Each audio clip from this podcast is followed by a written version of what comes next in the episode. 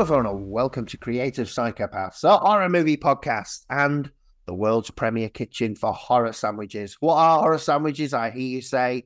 Well, it's a lovely movie filling surrounded by two slices of chatty goodness. My name's Mark, and as always, I'm joined by Matthew. Hello, Matthew. Hello, Mark. I feel like I called to you from the from the other world. Then, um, You got a bit of a you got a bit of zip to you today. Yeah, maybe, yeah, maybe. I I feel like you you're uh you, Full you're, of- you're perkier than usual. Oh, uh, yeah, perhaps, perhaps. I'm full of the beans. Um, so this week we're we're joined by guests. We have guests, as in plural, which is amazing. We're joined by the Shoot the Hostage podcast folk, uh, Dan and Sarah. Hello. Hello. Hello, nice to Hello. be here. Thank you. Yeah, well, it's lovely to have you. Um, I must admit, Sarah's slight podcast royalty for me because um, uh, I, I used to listen to Radio Gore Press in the in the past. Um, I listened to that a lot at work, in fact. So Ah, that means a lot. you're often with me on the forklift truck. So um, That sounds like a health and safety violation. yes, but that's not a thing anymore. These two do the Shoot the Hostage podcast. Podcast. Oh, sorry, I shouldn't have said that. podcast. No, that sounds about right. Yeah. Podcast. That's That's that's sticking. Yeah. So, um, do you just want to explain a little bit about what you do over there?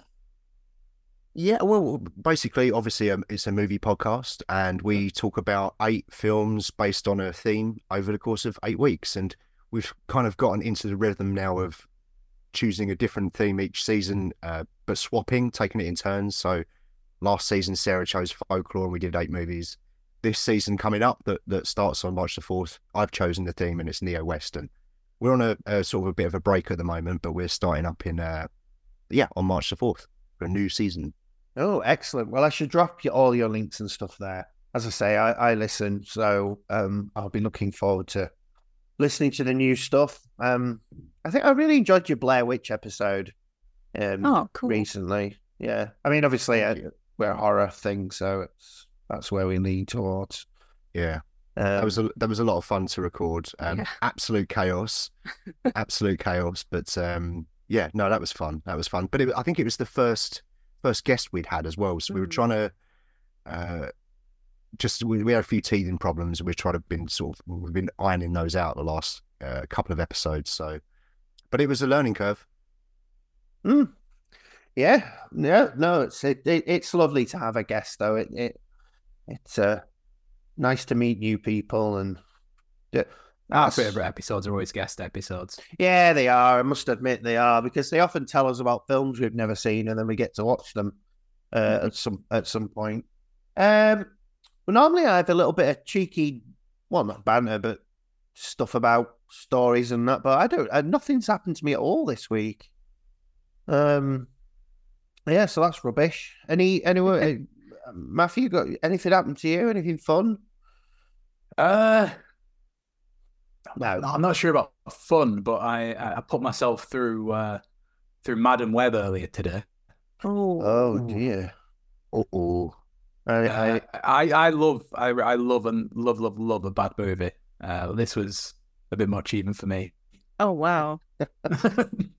Not dear. heard good things. It looks like no, I think for uh, for a bad movie to be to be good, there has to be that that earnest uh, endeavor to make it. But I think superhero movies, especially from Sony, uh, they're they're the most cynical projects that they, you know, the cynical as they come on they now. So Yeah. it, it lacked it lacked that charm that's uh, that's required for a, a bad movie. Have you seen Morbius? Yeah, yeah, I I put myself through that one too. Is it? How does it? uh, We haven't seen either of those. Um, to to be fair, but how does it compare to Morbius? Uh, Morbius was it was like a, 2003 horror uh, horror superhero movie. So it's sort of like your your Daredevil kind of film filming plot and structure and stuff. Uh, uh, so it wasn't it wasn't all that bad, but I think it just got more of a kicking in uh, critical circles because it's Jared Leto. Of course. Yeah, easy target. Yeah, so I, it- it's not it's not as bad a film as its reputation probably suggests, but it's still pretty rubbish. Yeah, I didn't mind Morbius. I watched it a couple of weeks ago and was just what I expected it to be. You know, it's not good, it's not bad, it's just origin story. He meets a, a guy with the same powers and they fight. Which yeah, Matt Smith's dancing was quite a fun bit. Well, I like Matt Smith. Um, right, Yeah, anyway, let, was- let's get into this normal podcast. Um, so we're going to start with these lovely questions for you. Um, and when I find them, I'll ask them. That'll be good. Um, so when did you become a horror fan?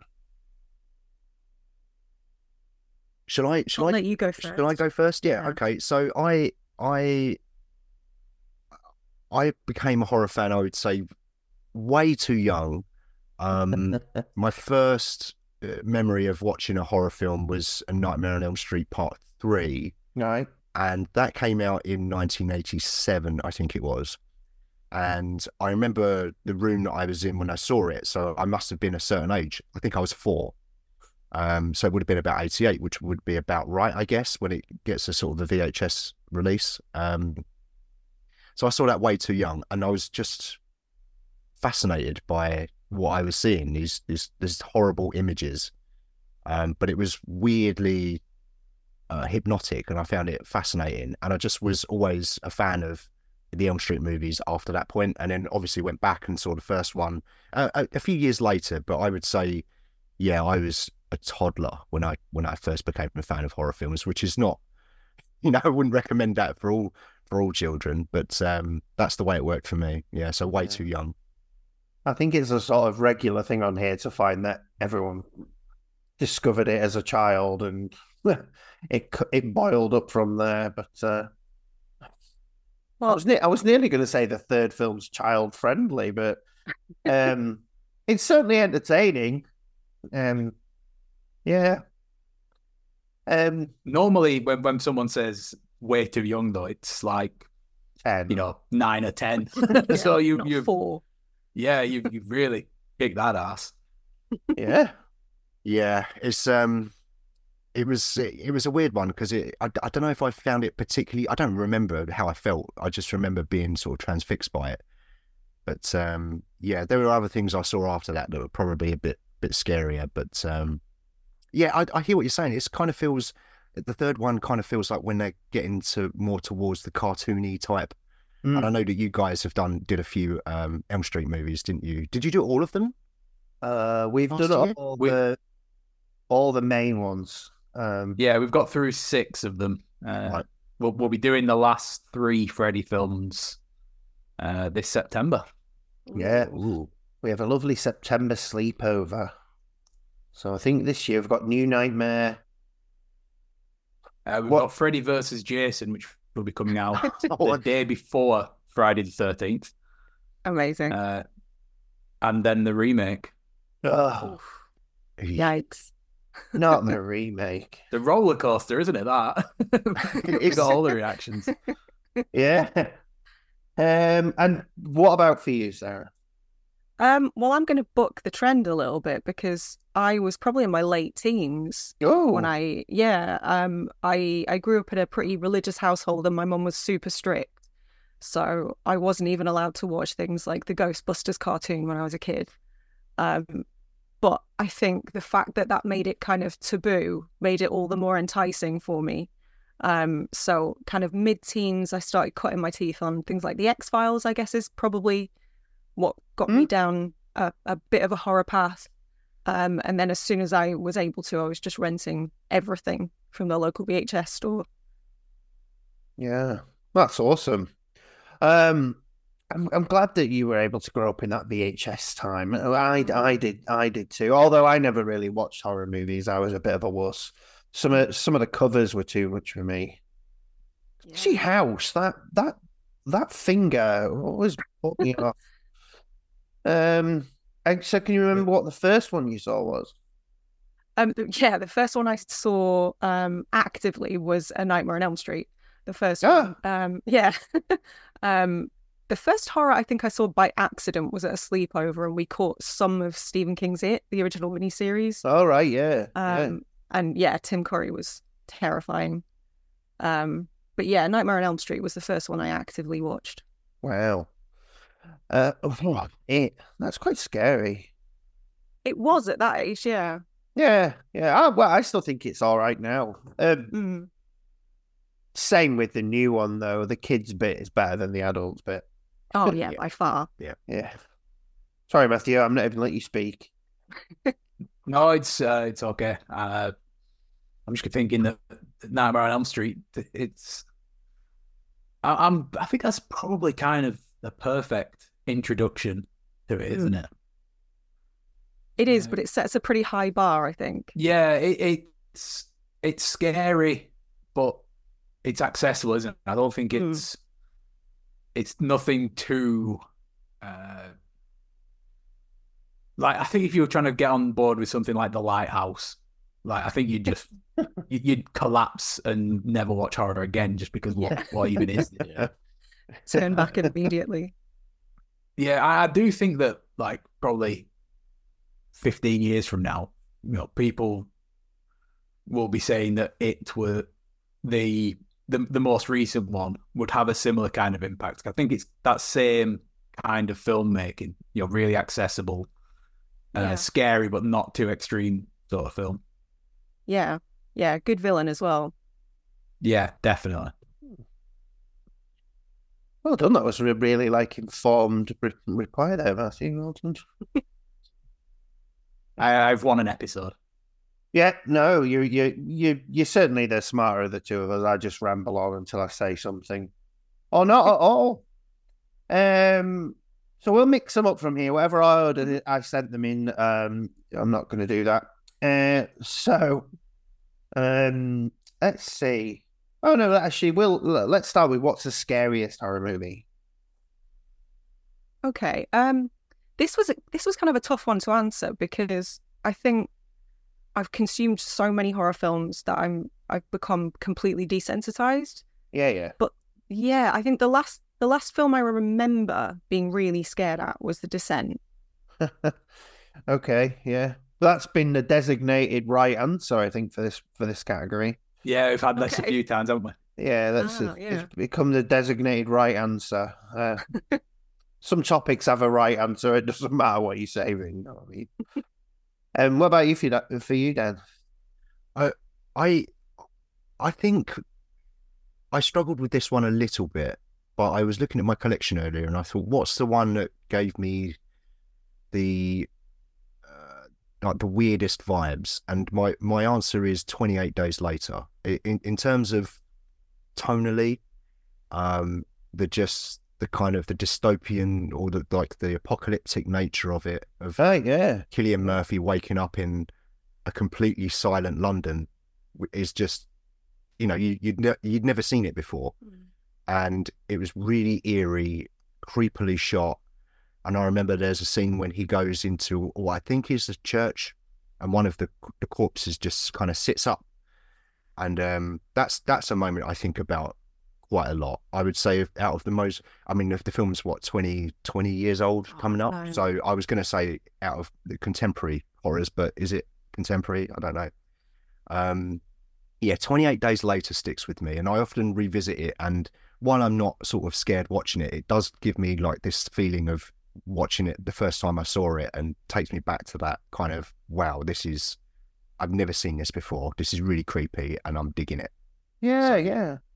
I don't think you're the first person to say that either. I think um no, there's so much about that. Like even the just emptiness of London is so um it's hard to put a finger on why that's so creepy, but it is. It's just when you're used to Yeah. seeing something so busy, it's the deadness of it. It's it rings all the way through the film. That I think um, I think you're exactly right. I think it's because it's a place that we've all either been to or seen on the television, and it's always busy. There's always people around, and you're seeing these iconic landmarks where usually there's thousands of tourists uh, clambering over each other, but in the film it's just dead. Uh, well, literally, and and uh, what we're seeing on screen. But yeah. yeah, it's it's um, it's a real it's it's one that sticks with me. That just the deadness of London. I think it's I think it's great, and I can't wait for 28 years later if we're Yeah. still doing that. I th- yeah, last I heard that was going ahead. Yeah. I think that the there's talk of a trilogy, which I think might might be over egging the pudding somewhat, but hopefully it's. uh 28 good. decades later. Well, yeah, I think it's it's going to be three films set in the same period, from what I gather.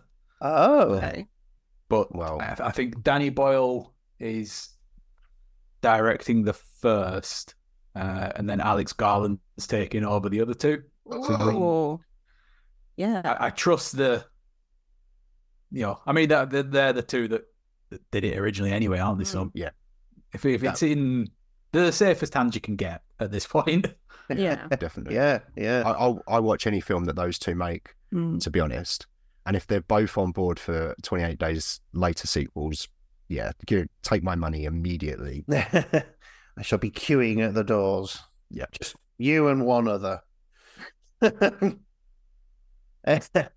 um, what else was there? Oh, the Des- the descent though.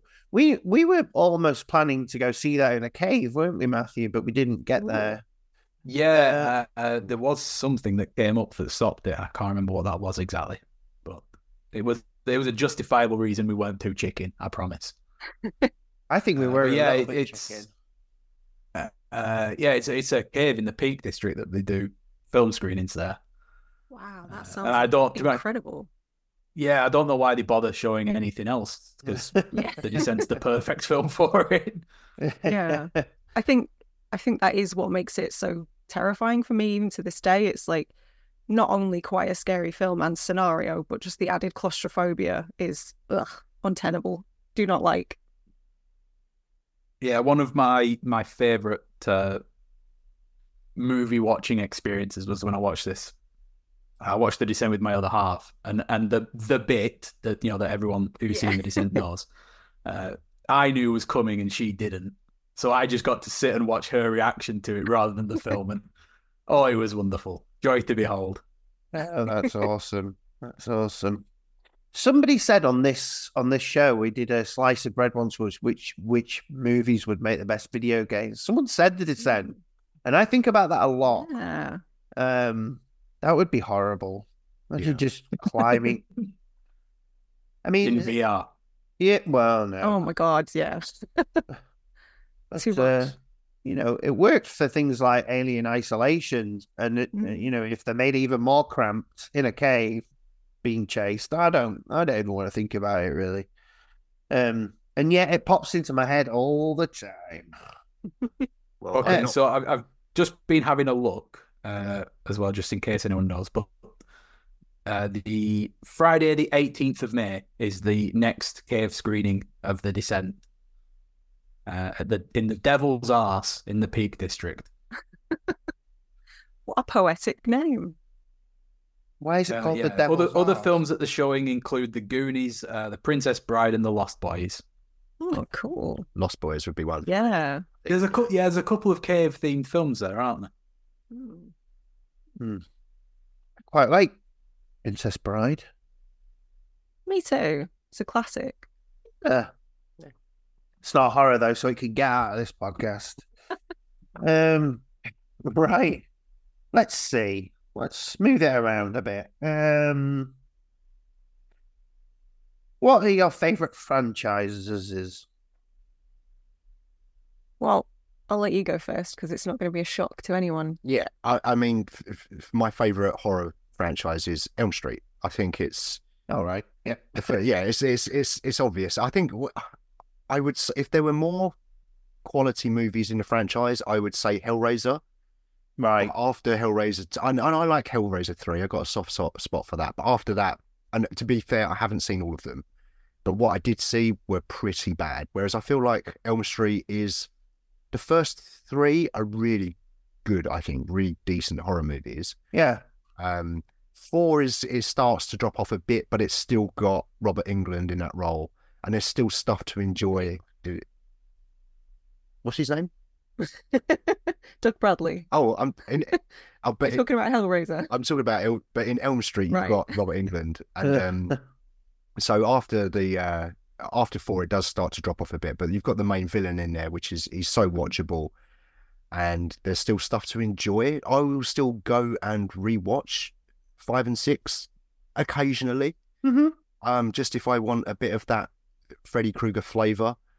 Um, so yeah, it's Elm Street for me all the way. And then it circles back around because New Nightmare's a banger. Yeah, yeah. yeah. I mean, we've um, well, well, as we just said, we we've covered all those movies. By the time we got to four, five, and six, they all like really meld together, and there's not a lot to pick between them. But they still managed to be really creative with the kills. Yeah. And, you know, there's ones that are, are in there that you might not remember which one they were in, but the kills are memorable. You know, um. So yeah, I think we we really mostly enjoyed those. You know, um. So it's a pretty. I don't think there's- franchise. The- There there hasn't been one of them I've actively disliked. Yeah. 'Cause you uh, didn't. You didn't mind six, did you? You thought it was all right. I didn't mind it. No, uh, I, I, I think five was the one I liked the least. Uh, but even then, I'd, it's probably like a three star movie rather than you know, yeah, the four and fives of the earlier ones. yeah, th- they're good. Uh, the the eighties had some great franchises. You know, Hmm. I'm a Friday the Thirteenth guy myself, and uh, similar to Nightmare, though. You know, they all sort of meld into each other, really. Um, but uh, yeah. So anyway, Sarah, what's yours? Um, I'm going to go with Child's Play. Oh, excellent. Not because I necessarily think they're all great movies, but I admire the consistency. They're all consistently entertaining, and it's the only franchise I can think of that didn't sort of retcon earlier ideas in later movies. Yeah, right. They've stuck to the rules all the way through, however ludicrous they get. Um, and I don't know, it's it's the only one I can think of where they've made movies every decade for like five decades now, which is crazy to think about. Hmm. Um, yeah, Yeah. You, you, you and I sat down to watch those, all of those, Yeah. we, fairly recently, about a year Mhm. ago or so. And I, I, I don't think I'd ever, I, I don't think I'd seen any before. I, maybe I'd seen one, but I didn't remember it at all. But um, I was really quite surprised by how much I enjoyed them. To be honest, all of them, all of them got stuff. It's a bit of a black spot for me as well that uh, that I'm I'm not uh, as up to speed on that. I think the I saw, I saw one one of them when I was I was very young and can't remember much of it at all. Uh, and then the other one I really remember is the remake from a couple of years ago, which okay. uh, it's, it's probably not the one that Child's Play fans would want me to uh, to think of. It was better than it had any right to be, though. Yeah, I'm a I'm a I'm a staunch defender of that movie. I think uh, the only thing that really let it down was it was called Child's Play. If they'd Yeah, if they'd given it a different title and maybe changed the way that the character looked, it would have been a really great robot doll movie. It, yeah, it had a lot going for it. You know, M3GAN stole a lot from that. yeah, Um, definitely. Yeah. So no, I'm a bit of a defender of that one. Um, but yeah, well, we should fill in those blind spots for you then, Matthew. We'll start covering Child's Play movies. Um, yeah, well, I'm always happy to see new stuff. yeah.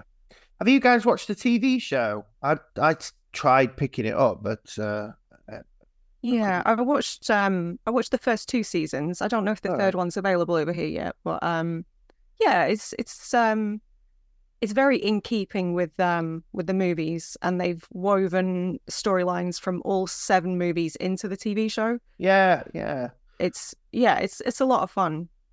yeah. I saw Brad Dourif and Fiona. It's Fiona Dourif, I think. Yeah. uh, talking at For the Love of Horror, and they seem to really Oh, like the cool. TV show. Um, yeah, so I just haven't started watching it and just couldn't get into it, you know. yeah. But I uh, think it's um it's not like it's not going to blow you away. It's not kind of life-changing TV or anything, but if you're in the mood for something that's kind of a laugh and you're a fan of the films, then yeah, I would recommend. yeah, I struggle with TV shows anyway. I've only got I've only got the energy to concentrate on films, and even then in chunks, unless I'm at the cinema. Uh, so let's see what we got. Um, right. Um, what about movies that you'd like to have a sequel, or movies that need to stop making sequels? And if you've got for both, go mad. Um, movie that should have a sequel. Um, I'm going to say Event Horizon, Oh, just because I'm so gutted that we'll never get the full uncut version that we were supposed to get. Um, and I think a sequel would be a nice opportunity to revisit some of the ideas that were um, rubbished for the first one. yeah, because they lost all the footage, didn't they? Yeah. Like, they couldn't even couldn't even go back to it because they lost everything, um, which was very frustrating. Yeah. Do you do you um get Paul W S Anderson back as director, considering Mm. that he now makes Monster Hunter movies? With that in mind, no. Okay. Um, Yeah. What, who what would role get. would Milla Jovovich play? yeah. she'd be the ship. yeah, we we covered Event Horizon on here, and uh, I yeah, I loved it. I, I'm fully on board with this idea. I don't think I liked it that much, but I'm always on board with an unhinged Sam Neill, Mm. which, Can't go wrong. Which I don't think I realised until almost recently, really, how well Sam Neill does unhinged. Mm. He's brilliant. Yeah. What's the uh, uh, what's the one we watched recently? Possession. Possession. Yeah. Yeah. Yeah, he's really unhinged in. Everyone's unhinged in that. Yeah. Yes, Yeah. definitely. And um, in the mouth of madness as well. He's very good in that. Keep meaning to watch that one. Yeah, It's yeah. decent. Yeah. It is. It's not too readily available in the UK, frustratingly. It's a good movie. Yeah. Um. Any you don't want sequels for?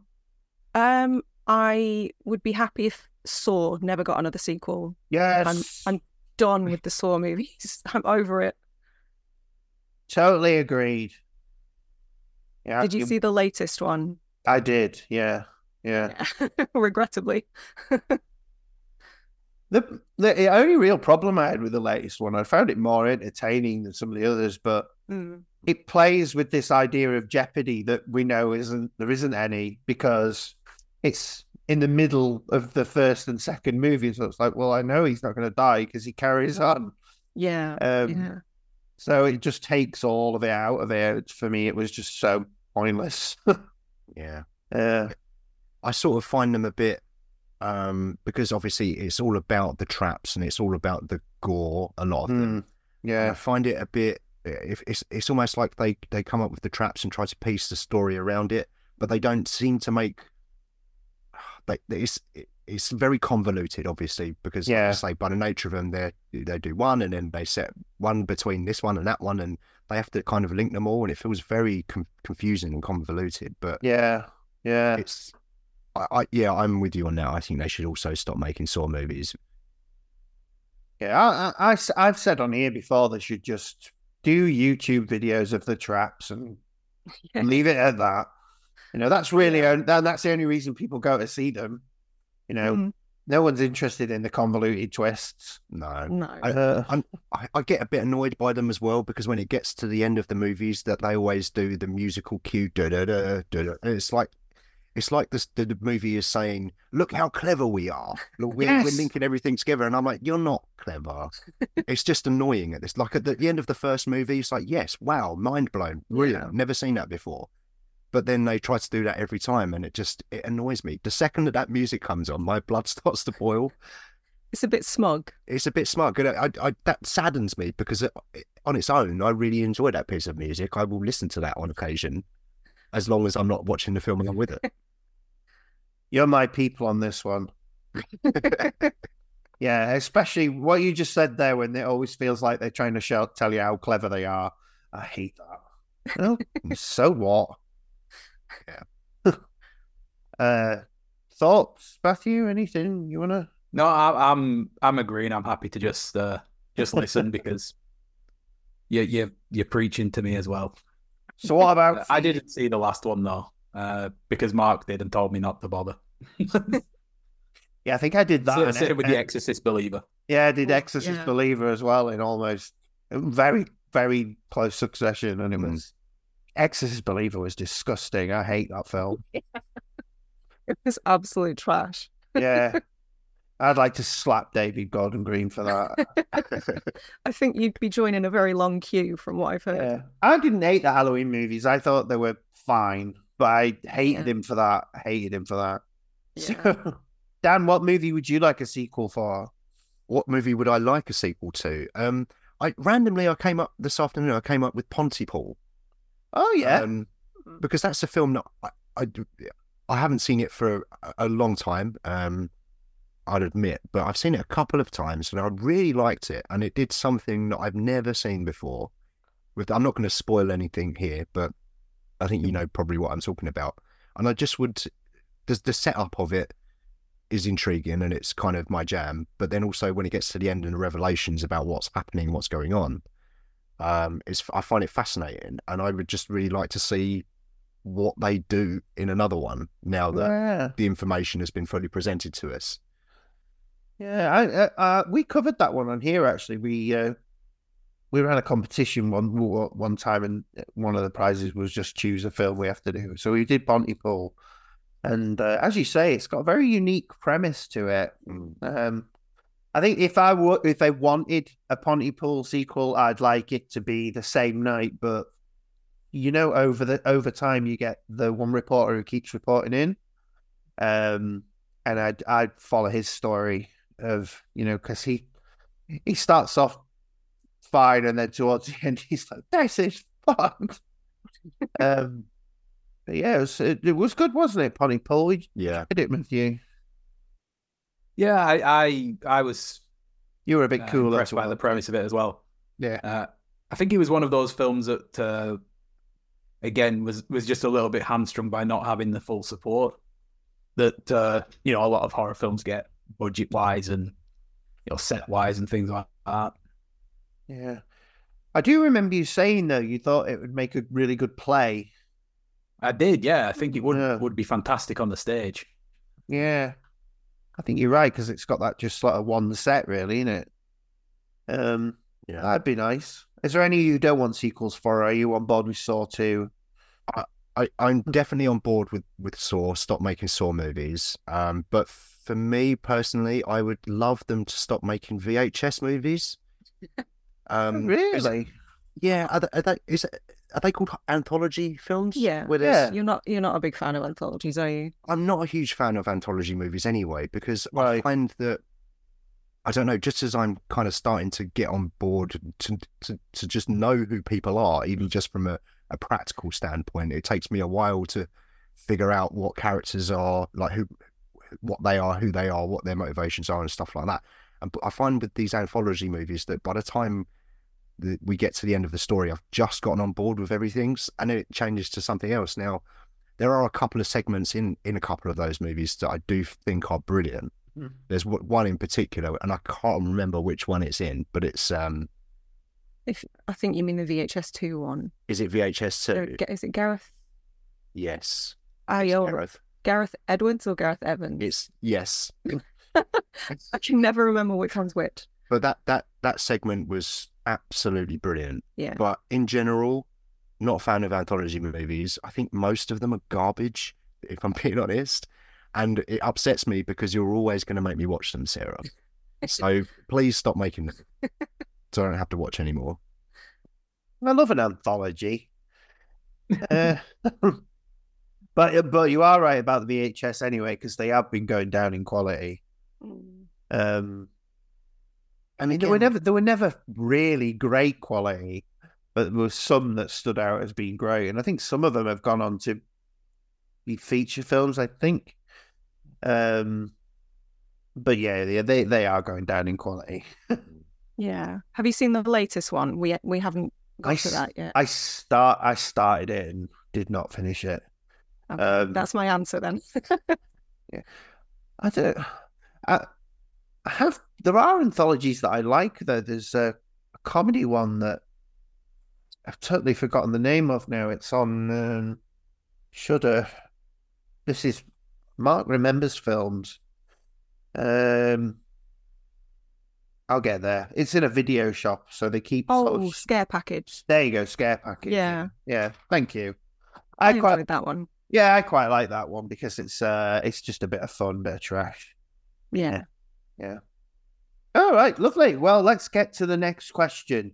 So, um, best kill. Okay. Um this is I'm not going to defend it because it's not a good choice. I'm going to go with the start of Ghost Ship Oh yeah, well, with the, Uh, with the caveat that Ghost Ship is terrible. I just wish the rest of Ghost Ship was as good as the first 5 minutes of Ghost Ship. yeah, That I is a don't- common, uh, yeah, yeah, we've common thing that's said both about the kill and the film. heard- yes, we've heard that one a few times, and it is brilliant. You know, it's it's such an amazing opening, but uh, yeah, it doesn't live up to its. Uh, so I wonder if that's why. I wonder if it maybe would have been all right if it didn't have that great where everyone's like, "Wow, this is going to be brilliant." Yeah. oh, it's it's not. Yeah, I- yeah. I've I've only seen that film once. I think probably when it came out, and that's the only thing I can remember about it. Mm. Yeah, I think that's the only thing anyone can remember about it. Oh, I, I- will say actually the poster's quite good. The, Yeah. the art is quite good. Um, uh, standout. Oh, sorry, best kill for you, Dad. Oh, um, I've got one that sticks in my mind, um, and it's Thirteen Ghosts. I, I, I do enjoy that movie.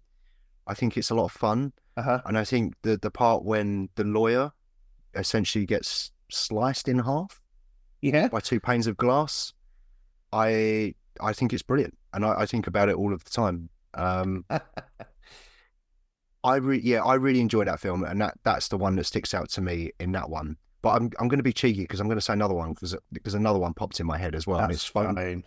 Bone Tomahawk because that's the one that I really feel.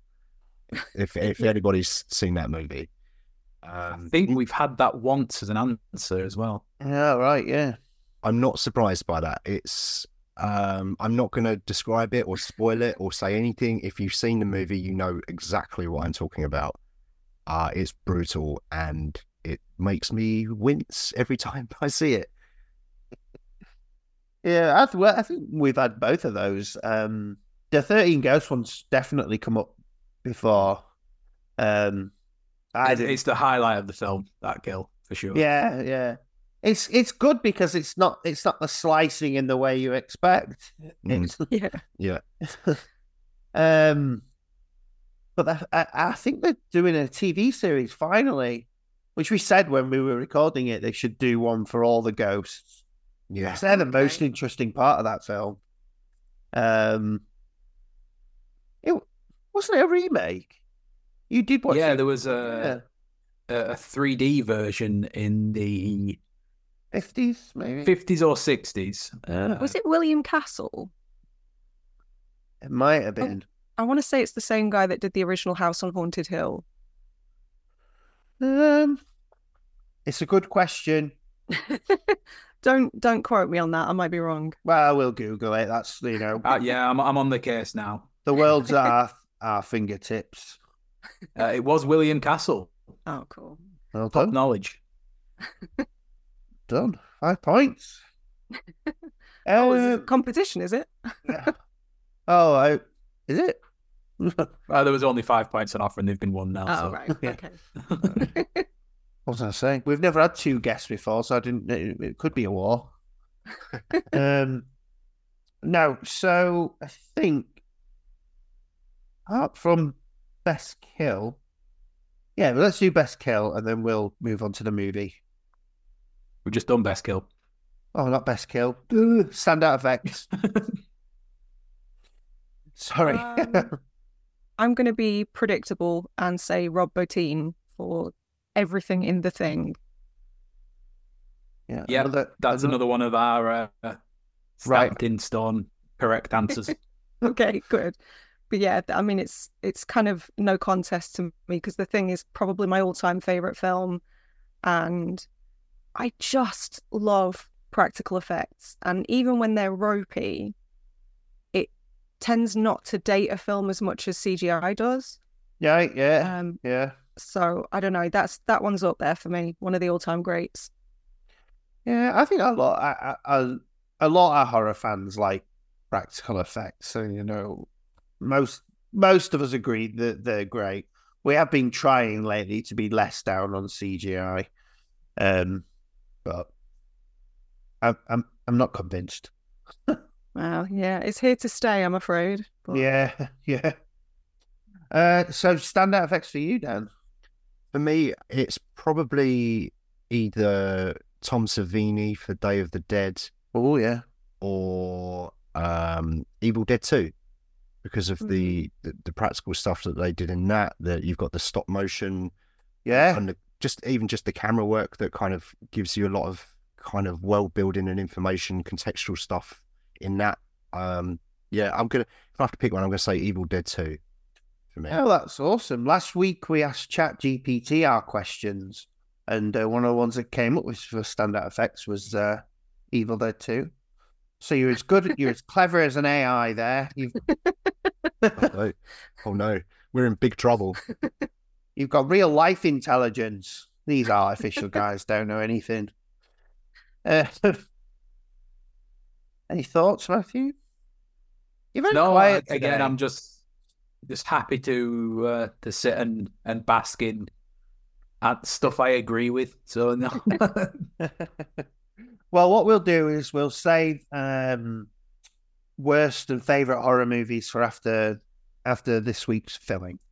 Okay. Um, so let's get into it. You've joined us this month for effed up February, Mhm. where we've been watching horrible films. Um, we started with what did we start with?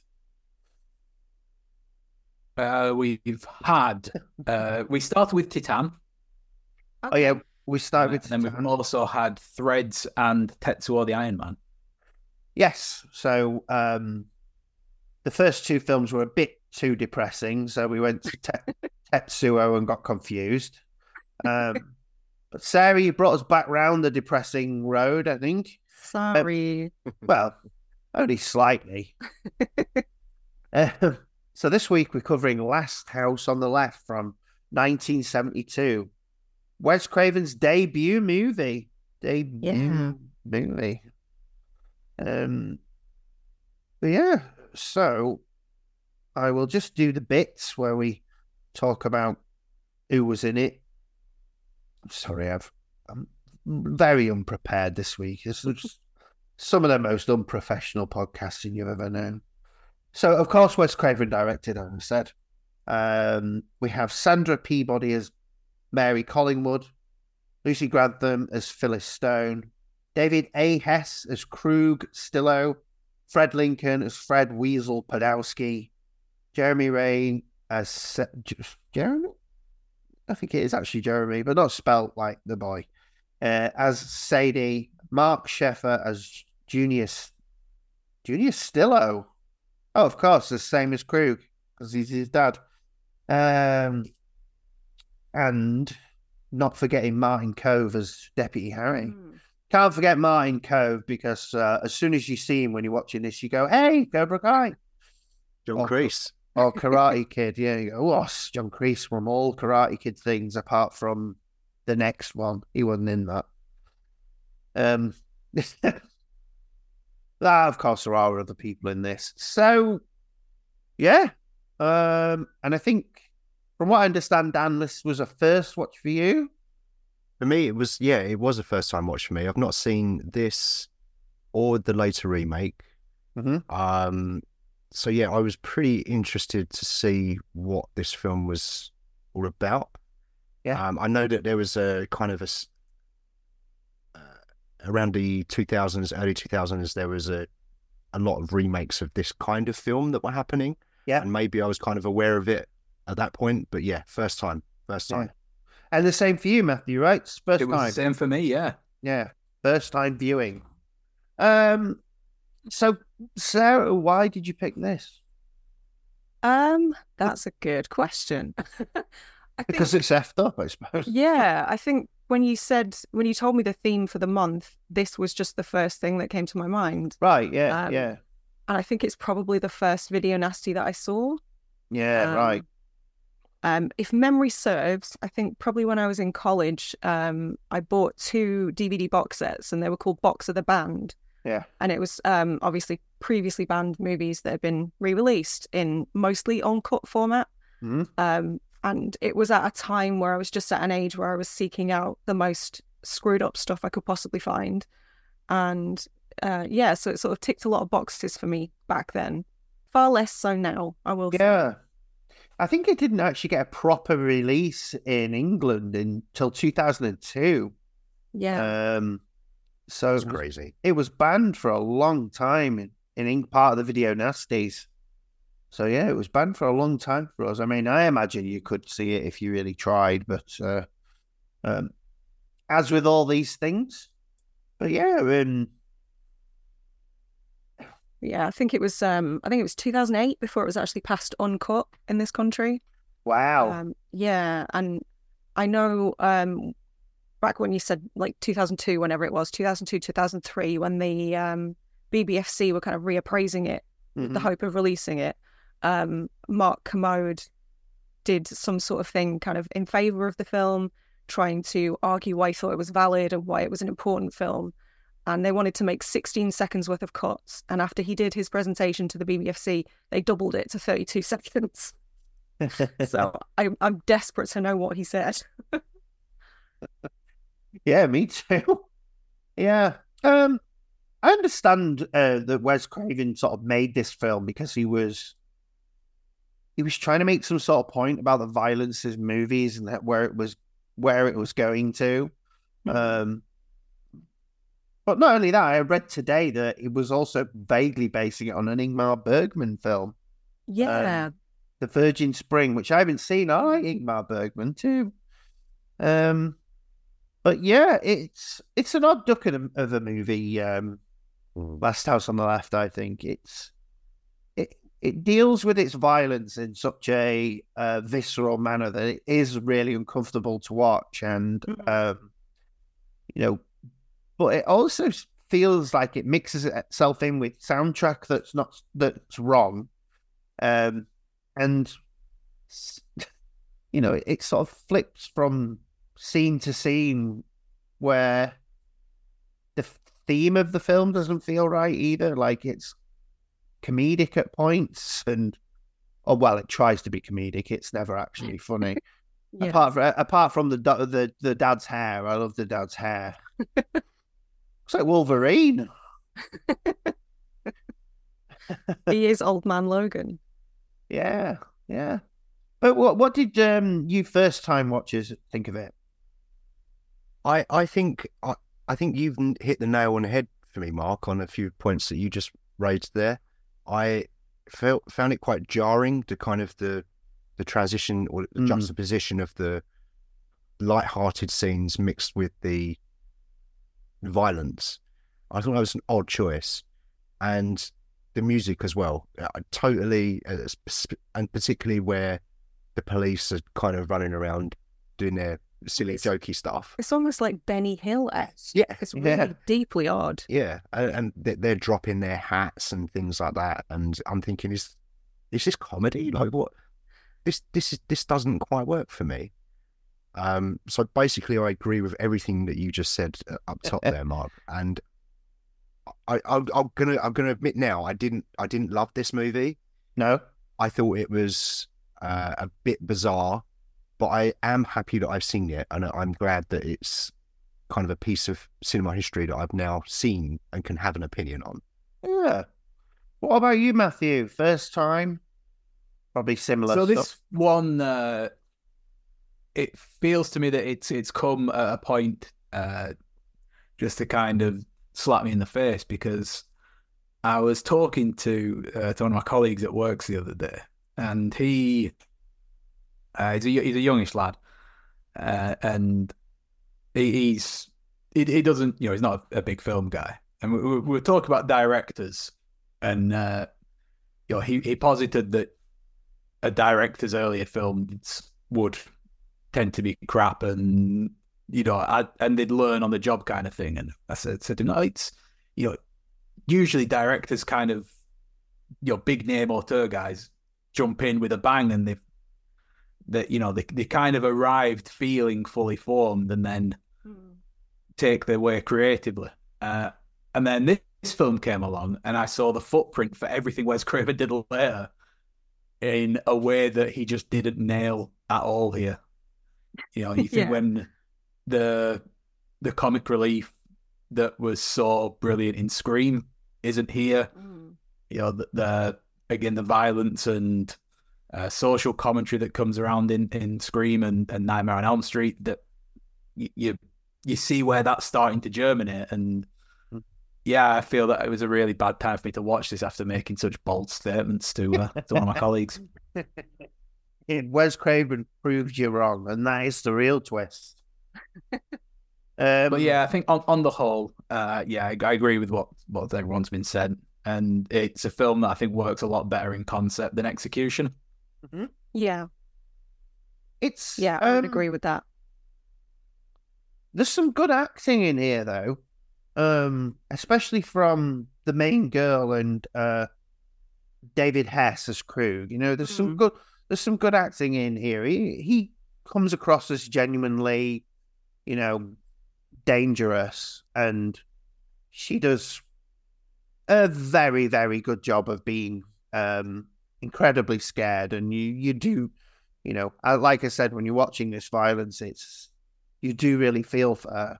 I've been looking into this a bit though, and I think um, I think she wasn't treated particularly well during these scenes. Um, That's a shame. so I think a lot of that fear was actually there because um, the David Hess and and actually Fred Lincoln as well, who was playing Fred the Weasel, they were both sort of being a bit method with it. Um, so you know, some of the reactions I think that they got out of her were were a bit bit more genuine than they needed to be. Obviously, they didn't actually do anything to her, but there were certainly um, it was certainly very forceful. I think so. Um, and That's apparently, apparently, it is a bit guerrilla. It was a bit made guerrilla. And I, while I was watching this, I was thinking it's very, it's a bit found footage of this film. Um, Yeah, some of the angles, especially, are very like someone's left the camera on the floor. Um, you know, it's uh, like I say, the performances are good, but I- um, I think looking at it and coming away from it, I think perhaps some of the performances were more forced than they needed to be. But It's, um, it's very experimental, isn't it? It's it feels like it's it definitely feels like a f- to me it feels like a filmmaker's early early film, and it obviously Yeah. is. You can see that, and like you say, you can see some of the threads that Wes Craven goes on to perfect in later movies. yeah. But it Um, does, it's pure exploitation, but it's like it has elements of art house as well. Weirdly, um, some that work, a lot that don't. yeah, But yeah, Yeah, because I mean, I like Wes Craven too, but I, I think this and um, even The Hills of Eyes both are a bit. Hills of Eyes is still has moments where it's it feels like it's lifted itself away from its premise and it's trying to Mm. at levity that just doesn't work. Um, at least it has a cool dog in it though. It's um, true. yeah, but uh, I suppose what what else? Um, I I think uh, uh, yeah, lovely. one thing that I, I really did enjoy about this film was the uh the the change. You know, it's it's a film of two halves, isn't it? Mhm. Right? And uh, I yeah, I was watching it with the other half, and uh, it got to the bit where uh, the two girls had both been killed. And I turned around and said, "How how is there half an hour left of this?" And then it went to, well, I mean, that's a, a quasi home invasion horror. Uh, yeah, and Sure. yeah, I, I loved that it was the the vengeance tale in the same film, you know, and the the parents taking matters into their own hands. Uh, thought it was a really, it, it kind of felt like a yeah a film and its sequel. Uh, you know, in in the same go. Yeah, it's a bit Yeah. cathartic the end, isn't it? It's a, it, a little bit.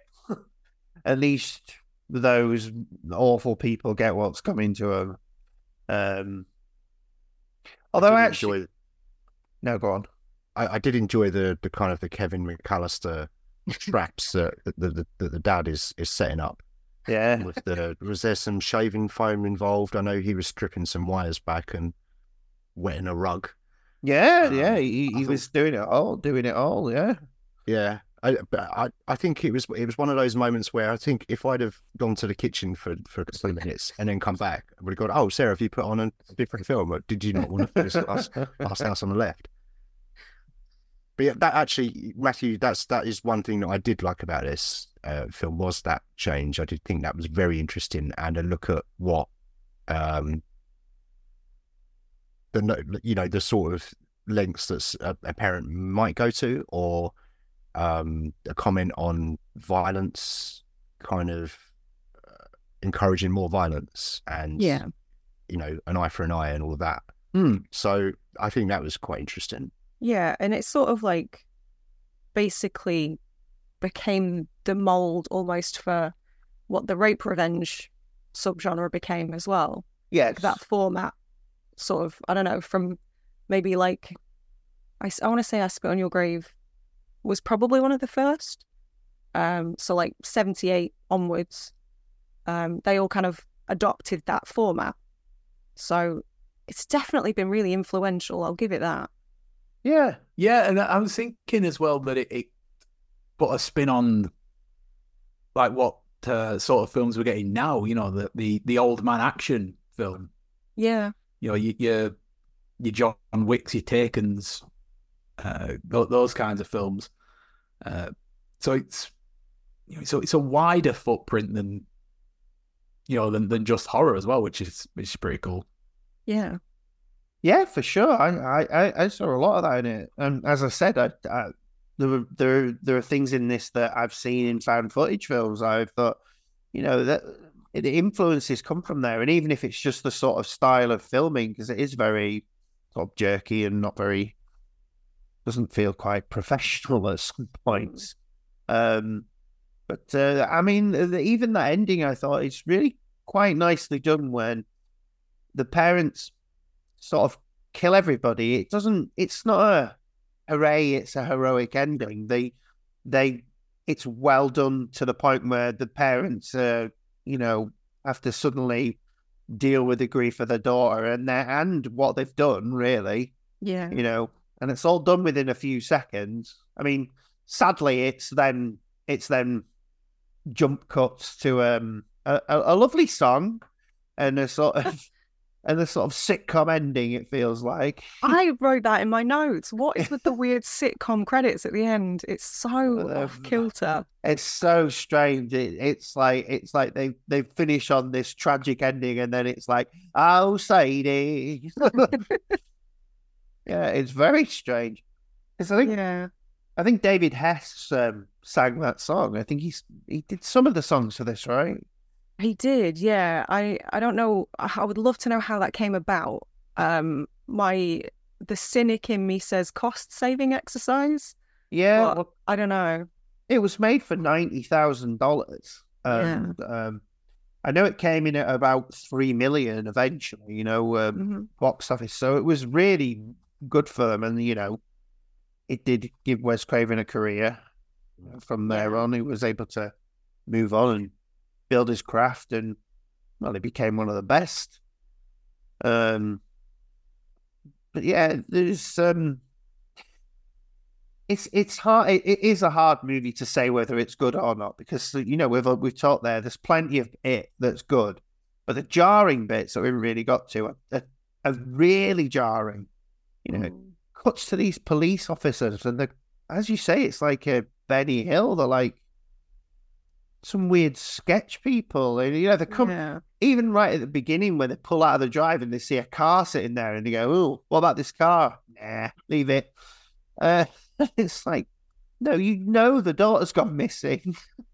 Have a look. Do you, do you think knowing uh Craven's sort of prop- propensity for like I don't know, putting a bit more of substance in his films, do you think maybe that's sort of anti-cop? I don't know. Maybe it could be read as like anti-police. I don't really. I'm trying to think of what was going on in the zeitgeist at the time because I know, um, much like the Texas Chainsaw Massacre a couple of years later, like the film was made sort of in response to um, widespread news coverage of things like the Manson family murders and the Vietnam War. Like it was the first time in history where people could watch really violent imagery on the news and like Yeah. just sitting down to dinner. So I think that's kind of what prompted a lot of these exploitation films. But I don't know. I don't know. I mean, Craven kind of went on record as saying that it was this was his response to that. All right. Um, Yeah, yeah. I think yeah. I think there's been some sort of pushback on that. A lot of people think maybe he's trying to kind of add more to it than was originally there, and some people are just like, no, it's just exploitation. That's all it is, nothing more. But I don't know. I'm kind of on the fence. I, I think I I take Wes Craven's word for it. I mean, Yeah. he's a, a, got he had a brilliant brain and he Mhm. created some excellent all-time classic movies and franchises. And he was a he was a clever bloke. So and I d- so I do I buy that. I I don't think he's I don't I think he I think that's genuine. Yeah. Yeah. Yeah. Um any thoughts further than that, Matthew? Or are we No, I think that there was uh that there was a very anti-cop moment in it, wasn't there? Which I think uh, with the I I think that was the band that they were supposed to go to see, wasn't it? I thought I thought that was the the sort of ah, reference there. Uh, Right. Okay. but yeah, and I also think it comes out a little bit of the uh you know famous problems of New York at the time too, which I think was a Mm. uh, a big thing in the seventies and eighties, and that idea of that spilling out into uh, well, I want to say the suburbs, but it's it's not even that, is it? It's just completely in, in rural areas Yeah. uh, which is kind of an interesting concept and again, again probably a bit ahead of its time. Uh, 'cause you'd think that's uh, sort of suburban slasher. You think came around a few years later with Halloween, wouldn't you? Yeah. Yeah. Good point. Yeah, the Halloween's Halloween seventy eight, wasn't it? Uh, Black, Mhm. Black Christmas was seventy four. Yeah. Um, Yeah. So definitely a precursor to to most of those. Mm. Yeah. Yeah, it, it's a, it's an, it's actually been a quite a good film to have a little chat about because I think uh, you know on a watch without thinking about it too much, you could definitely come away thinking it was crap. Yeah. And it's Uh, so grim. Yeah, yeah. It, it's yeah, and it, as I said before, it's uncomfortable to watch, and you know, but there's enough jarring points for you to go, that was crap. And when I first saw it, I didn't like it that much, um, just because the because of the jump cuts more than anything. Like there's this Yeah. there's this violence, and then the parents are making a cake, and it's just like and I'm sure there was intention behind it, but it, whatever the intention was, it doesn't work for me. Um, but uh, yeah, well, that was well, that was brilliant. We did, we did. I thought we did a lovely job there. If I do say so myself. Um, Well, now, I'm still deeply sorry for making everybody watch this horrible, unpleasant film, but I'm glad we got to talk about it. I don't think I don't think you need to be. I think you know, as as horror fans as we are, it's it's good to see the early stuff. It's good Yeah. to see where uh, where Wes Craven started from, and you know, as horrible as it is, it's not. It it should probably be more depressing than it is. Yeah, I'm sure we've all seen worse. yeah, but it wasn't as depressing as um, Threads. Jesus Christ, Threads is depressing. yeah, Yeah. Threads is Threads is a tough tough watch. Yeah. I think we both agreed it was a good. It was good, but we didn't review it. Really, it's like, ah, let's not talk about Yeah. it. um, yeah. So we normally look at Facebook because I'm rubbish. I didn't ask them, um, so that's not happening. So we just review it ourselves. So um, we normally go a shit for not very good uh, or shit. Um, what's the third one? Oh, oh, oh, it's spooky for middle of the road, and uh, creative psychopath for you know being the best. I am going to drop a new it's spooky for this because I think you know there's a lot in there, but it's still parts of it are bad. uh, yeah. yeah, Matthew, what do you think? Yeah, I'm I'm going to end on the same uh same answer. Ooh, it's spooky. Ooh, it's spooky. Yeah, th- there's there's a lot in there. It's just not fully formed. Uh, and yeah, I'm I'm glad it it had enough success for Wes Craven to continue because you know he did he did develop on this. You know, he, he continued down this path and just got better at it. Yep. And for you two, uh, what were you thinking? Um, I'm gonna agree with both of you actually, and especially what Matthew just said. Like, I'm I'm kind of a staunch defender of this film, despite thinking it's not made tremendously well, and that it is a really unpleasant watch. But I'm glad it did well enough for Craven to get his foot in the door. Absolutely, yeah, yeah, absolutely. I I think I'm not to. Unsurprisingly, I think I agree with, with all of you as well. I think it's it's. I had a, a bit of a strange experience because when I w- was watching it, I didn't care for it at all, and it finished, and I, I went, "That was shit." I'll be quite honest. I I didn't like it, and I I, I was struggling to see what the point of it was. Yep.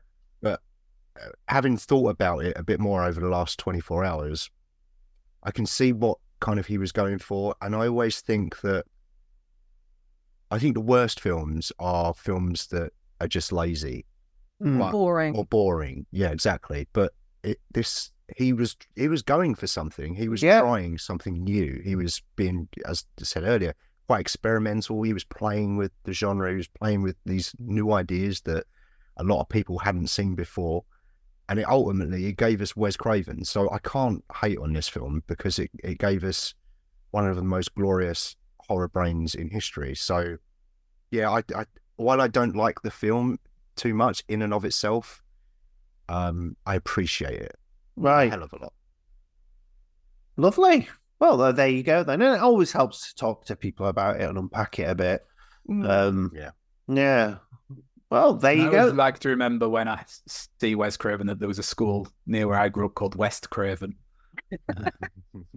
Oh, spooky. Uh, or not. You Anyway, should have seen the kids there. Yeah, it were. oh, it was spooky. no, no, it was fine. I had some friends there. You've you flee. What a roller coaster you took me on there. It was. re- I know. It was Yeah. spooky. It wasn't spooky. You even had friends there. You've you've you played with my emotions. Uh, well, there you go. Then that was the that was a lovely filling. Eh, not too lovely, but uh, it was still a filling. We're still making a sandwich here. It was so what- edible. Edible but not tasty. Bland Yeah. sandwich. No, Sustenance. it wasn't bland. Too spicy. Ah, it was a Yeah. sandwich. Yeah. hummus. I hate hummus. bloody hate hummus. I'm sure Hummus other people. I'm, sh- I'm sure other people love it, but uh, it's got a weird. Very claggy food.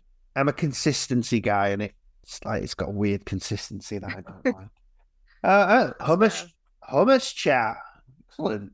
So let's go in for the what's the worst horror movie you've ever seen? Oh, we're in the last slice of bread. Ooh. I really struggled with this one. Um, but I think I'm going to go with um, Dario Argento's Giallo. And I think it's, I mean, it's a bad fit. It's a terrible film. Um, Okay. I don't know if either of you have seen it, but um, No, Adrien Brody's in it, right. which sort of suggests a certain caliber of film, but No, absolutely not. Um, I- I think for me, it's probably what I would call the worst because I love Argento. So it was kind of a heartbreaking watch for me. Yeah. I must admit, Argento's a bit of a black spot for me. I- I've only seen Suspiria. Okay. What did you think of Suspiria? I wasn't a fan. Ah, okay. Yeah, I, I, I- but it might take a rewatch for me on that one because I didn't like. I know this wasn't him, but I think he was closely related. But I didn't like Demons the first time I saw it. But Okay. the, the second time I saw it, I was like, this movie rocks. Yeah. so uh, yeah, so it might need it might need another watch for me on that one. Uh, Yeah. but apparently, I the think Argento's definitely. good. Oh yeah, I'm I'm a big fan of the remake as well. Yeah, I was people dreading it. telling me to watch it. It's excellent. Mm, Yeah, it's really good. Is that Luca Guadagnino? yeah. Yeah, he's he's he's an exciting filmmaker. He makes some really Yeah. excellent stuff, and yeah, remake definitely is worth a watch. I get I get put off by the runtime. Yeah, understandable. As as horror fans, a tight nineties what we like. Yeah. um. So Dan, what's the worst you've ever seen? Uh, this was probably the easiest question Oh, lovely. had to answer, and for me, it's the Human Centipede. I think that the movie is dreadful. I and it, I think the second one is worse. Right. Um, but I think uh, I, I'm just going to package all three. There are three, I think, aren't there? There are three. I haven't seen the third. I, I believe there are three. I'm yeah, there's one in package a prison. Yeah. Um, Third That's one's right, prison, yeah. There's what one in. uh, There's the first one. There's the the one in the prison, and there's one in a warehouse. Stroke security Um, guard I- parking I, lot. I haven't seen any of those films. I know someone's had uh, someone had the Human Centipede as their favorite film. So Oh, was it Alec Baldwin? Yeah, this this might be the first time that's ever happened where we've had a film for best and worst from from yeah, two people. yeah. On no. I can't. I just. I remember watching. I d- like heard the buzz about it. Oh, it's most bizarre and shocking film you'll ever see. And I'm not a fan of shock for the shock's sake and gratuitous violence. I I don't mind watching violence, but it seems to me that when it is gratuitous, it kind of loses all its meaning for me. Yeah. And the human centipede, while there may be a reason for it, I couldn't see it. And what I was seeing was so unpleasant. And I thought about it for weeks afterwards. Weeks, I was just, every time I, I thought I was getting over it. And then it would pop in my head again. And I was thinking, oh no, human centipede exists, doesn't it? And probably Yeah. they're going to keep making those movies. I hate that, movie. I, I can't stress in, enough about how just bad I think it is. Um, and not that it's badly made, poorly made. It's just the whole concept of it. And I'm thinking, how did you even come up with that? You know, what what what were you doing that made you think that that was a good idea? I don't think I want to know the answer to that question. No, no. Uh, we it's best not to delve into the thoughts of some of these people. yeah. No, no, Uh, thank you. yeah. No. Well, I mean, uh, it's your opinion, isn't it? And you were, you know, you're certainly welcome to. I haven't seen any of them. Uh, I think we did agree to watch uh, the Human Centipede, so we will have to get around to it. Um, Good luck. But uh, it, for a long time, it was one of my I don't need to watch this movies. You Mm. know, I've got, I've got. A, well, there's only that and a Serbian film which I'm like, I don't need to watch it. I've got no reason to watch it, so I'm not going to. Um, but you know, I, I think I've discovered after watching Salò that I was like, yeah, I don't think these movies have got the the reputation they've got isn't quite as um bad as perhaps is expected. So, what's your favorite horror movie? I think we heard Okay. this earlier. Yeah, I'll go first because I did kind of spoil that at the top of the show, didn't I? Um, my my favorite horror movie is also my favorite movie of all time, and it's The Thing. Yes, excellent. Yeah, I mean, it's very few films I watch. I think I could call a perfect film, um, but that one is definitely perfect to me. I'm a big John Carpenter fan anyway, but that's right.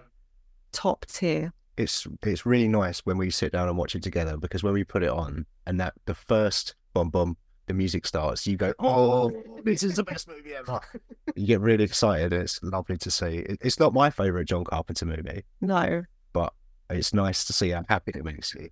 Oh, it is. It is a good film, though. It's. I, I haven't seen it enough, really. Um, but yeah, it's fantastic, and and I agree with. I agree with you. There's nothing bad to say about it. So, yeah, no wonder it's your favorite. Um, Dan, then.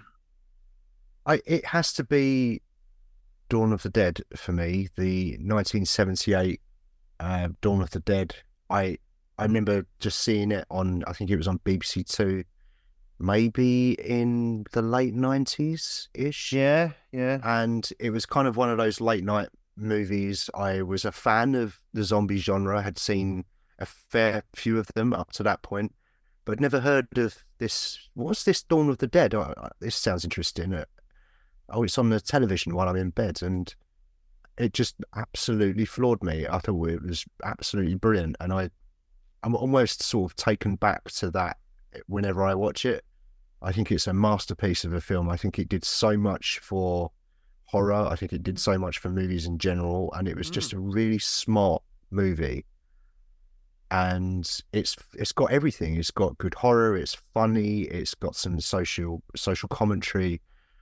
Um, the soundtrack's great. There's a Dario Argento cut of it. It's there- there's some really nice. Um, I've got a really nice second sight version of that movie with some really lovely extras, and it's it's really nice to revisit. Dawn of the Dead for me is yeah my favorite horror movie. And do you know what the the remake wasn't too bad either. That it maybe it's Zack Snyder's best movie. Oh, easily.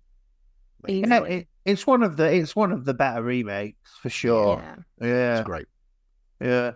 I th- I think there must have been a bit of, re- of a resurgence in the late nineties because I remember seeing it then. Um, maybe it was just available on tape or whatever, but I, Hmm. I definitely remember seeing it. But other people uh, would I have been at school. Must have been maybe ninety five or something like that. I would still have been at school, but people had started seeing it, so it was everyone chatting about it. But uh, I really like that. You know, I'm not a big zombie fan, but uh, I, I I liked that one specifically for some of the more funny moments, especially when they are run when they realise they're faster and they're just running around the shopping centre, and every so often they just stop and smack one of them in the side of the head. And it, I think it's just just a bit of fun. Um, I'd only just really recently realised that there are there's a couple of cuts in it. There's an Argento one, but I think there is another one as well. Um, I don't know what the Argento one is though. Is it? I think it's just a bit pacier in it. I think I think there are three you know, cuts maybe on this disc uh, that I've got or this disc Yeah. that I've got. I think it's probably theatrical, probably directors, and definitely Argento. Right? Yeah. We did watch the Argento cut a couple of couple of years ago. Um, It's just the same scored by Goblin. right? yeah, Oh, is it? It's not hugely different, but yeah, different different score. yeah. I think there's a couple of minutes maybe of, of extra extra scenes. Um, but yeah, it's it's Goblin, so I can't think really go wrong. I think all I knew about I, I was on. Oh, there's a Cannes cut. Okay. Mm. Yeah, which is twenty minutes longer than the Argento cut. Interesting. Mm. Okay. Yeah, that's the only thing I knew about the Argento cut. It's supposed to be a bit pacier, but uh, two hours is not pacey. You've gone quiet today, Matthew. Very, very. What is it? Quiet. I'm just, I- I'm, I'm very much, I'm just enjoying listening to, to people talk about horror. Like, I feel like I'm a guest. Uh, I'm, I'm just listening. I'm not actually on the podcast. I'm, just, I'm just enjoying it. Fair enough. Eh, well, I hope you're enjoying the podcast. Uh, Yeah. Oh, good. So I'd, like, I'd like to be on it one day. Well, you were many moons ago. Um, right. So let's get into these last two questions. So, what's a scary moment from a non-horror movie that you remember? Um, everything from the Dark Crystal. oh, it, it terrified me when I was a kid. Anyway. Absolutely. Yeah. That's very scary. What are those little bird guys go called? Skeksis. Skeksis. Yeah. Scary. Remember the main the main protagonist is scary as well. Yeah. Stupid I'm- I'm- I have such a soft spot for anything Jim Henson, but yeah, that absolutely terrified me as a kid. Yeah, yeah. No, you're not wrong. That's that's that's a great answer. And uh, for you, Dan, Uh, it's it's not it, it's it, it's a weird one. I, I'm gonna and it's it's maybe played for laughs a little bit, but it's Back to the Future Part Two, right? where Marty McFly returns to 1985, and it's an alternate alternate 1985. hmm He finds out that Donald Trump is his stepdad and runs the town, or or an approximate reimagining of said politician stroke moron. So yeah, I find that pretty scary, and it's, it actually gets scarier the older and, and, and further away we get from the movie. it was it was strangely um accurate, I guess, Yeah, prophetic. in many ways. Yeah, Yeah, and uh, I don't know that that scares me. yeah. Well, yeah, uh, We've got a bit more existential with it than uh, we usually get. That's all right though. You know, when you- when you're a kid, those weird things scare you sometimes. You know, when you're watching these films and something like, oh, Oompa Loompas. I don't like this bit. Yeah, yeah, Oompa Loompas uh, scared me then, they scare me now. yeah. Even even if they're played by Hugh Grant. Especially, it's a huge one, I would say. no, just the uh, it was Just the the regular the ones. voices. The the the voices on the uh, yeah the Mm. Gene Wilder one. Some something about them, but puts my teeth on edge. But that is a horror movie anyway. Yeah. Um, yeah. Should I think there was a Supergirl movie that scared me for some reason? I Mm. think there's like an invisible monster in it. I didn't like it. Uh, she's terrible in that. Terrible superhero. It's a bad film. You see, I don't mind it. I think it. I think it's got a bit of charm to it. Faye Dunaway is really great in that. She just runs away with it. Um, but I've got better as I've got older of enjoying bad movies. Um, you know, like you were saying earlier, right? If something's boring, then that's probably the worst thing. But I think Yeah. Yeah. if it's if it's stupid and nonsensical, at least it's not boring. Yeah, absolutely. So, last one. If you could make any non horror movie a horror movie, what would you choose? Um, so I'm going to go a little bit nihilistic with my answer and say Love Actually because I despise the film and I hate every character in it. So I would turn it into a slasher film so I could watch them all be picked off one by one. Which character is is the killer? Is it Bill Bill Nighy? Um, the little kid. It's the kid in the airport. Liam Neeson's kid. Yeah. Okay.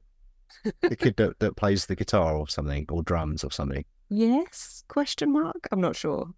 I hate that film. Didn't they write it with uh, Rowan Atkinson supposed to be as a, a guardian angel or something? Oh no. I think that was the original idea of, of that character. So I think he would be a natural fit to be to be a killer. Okay. Yeah, I like that. I'd have to do like the you know some proper Mr. Bean gurning through alcohol. whole. Yeah. Wouldn't it make more You- sense if it was Alan Rickman's wife? Surely Surely she, she'd have most justification. yeah, let her kill everyone. Maybe Andrew Lincoln, since he's already a psychopath in the film. Yeah. Not cool, man. Yeah. What are you, what are you doing? Yeah, you're right. That is. I don't like that one. I like Notting Hill, but not that one. uh, anyway, uh, we're on to rom coms now. What's happened? uh, right, well, and for you, Dan. Finally, I, let's I'm. I'm going to be a bit silly here. I'm going to say let's make Toy Story a horror movie. The first one, you can keep the other two, but the first one, uh, I think, maybe play the first part of it as is, but when they reach Pizza Planet, I say Woody loses his mind. Because he's so far away from home, he's scared, and he's seen some scary stuff in the outside world He's seen some shit, man. he's seen some shit and it turns him and he freaks out and he just goes to town and starts murdering everyone in Pizza Planet, and then it's all about his journey back to Andy's house. And the whole time you're wondering whether or not he's going to off Andy. um, yeah, to- Toy Story. Dark. Very dark. Well, Yeah, I'd, I'd watch that. yeah, me too. Yeah. Yeah. Or Maybe- or maybe maybe he kills people with the snake that's in his boots. He pulls out the snake and he throws it, in, and the snake bites people and they die. That's what that's what we're doing. Yeah, yeah. I suppose he, he could enlist all them nasty little toys as well. That you know, the ones that are all there's a fishing rod on legs and Oh yeah. Yeah, and the the, the doll on the the spider. Yeah. thing, yeah. Well, that's that was scary anyway. Yeah. That that would be a, a good good one for a scary moment in a non horror movie. I bet that Mm. scared a lot of children when they saw that. Yeah. Well, and they, you know, to a degree, Woody is a dick because they really fuck with Sid. I mean, that he would never there was never any chance he was going to be right in his in his adult life. You know, not a chance. They ruined that lad. I mean, he was a prick, but still.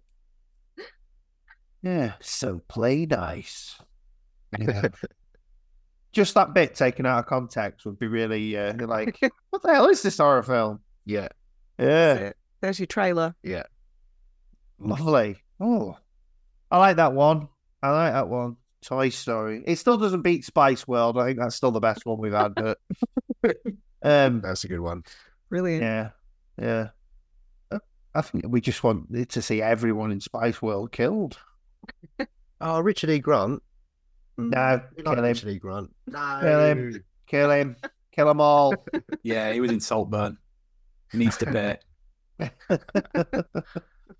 Still haven't got around to Saltburn. I kept getting really mixed reviews from people like, yeah, it's good, and other people going, it was shit.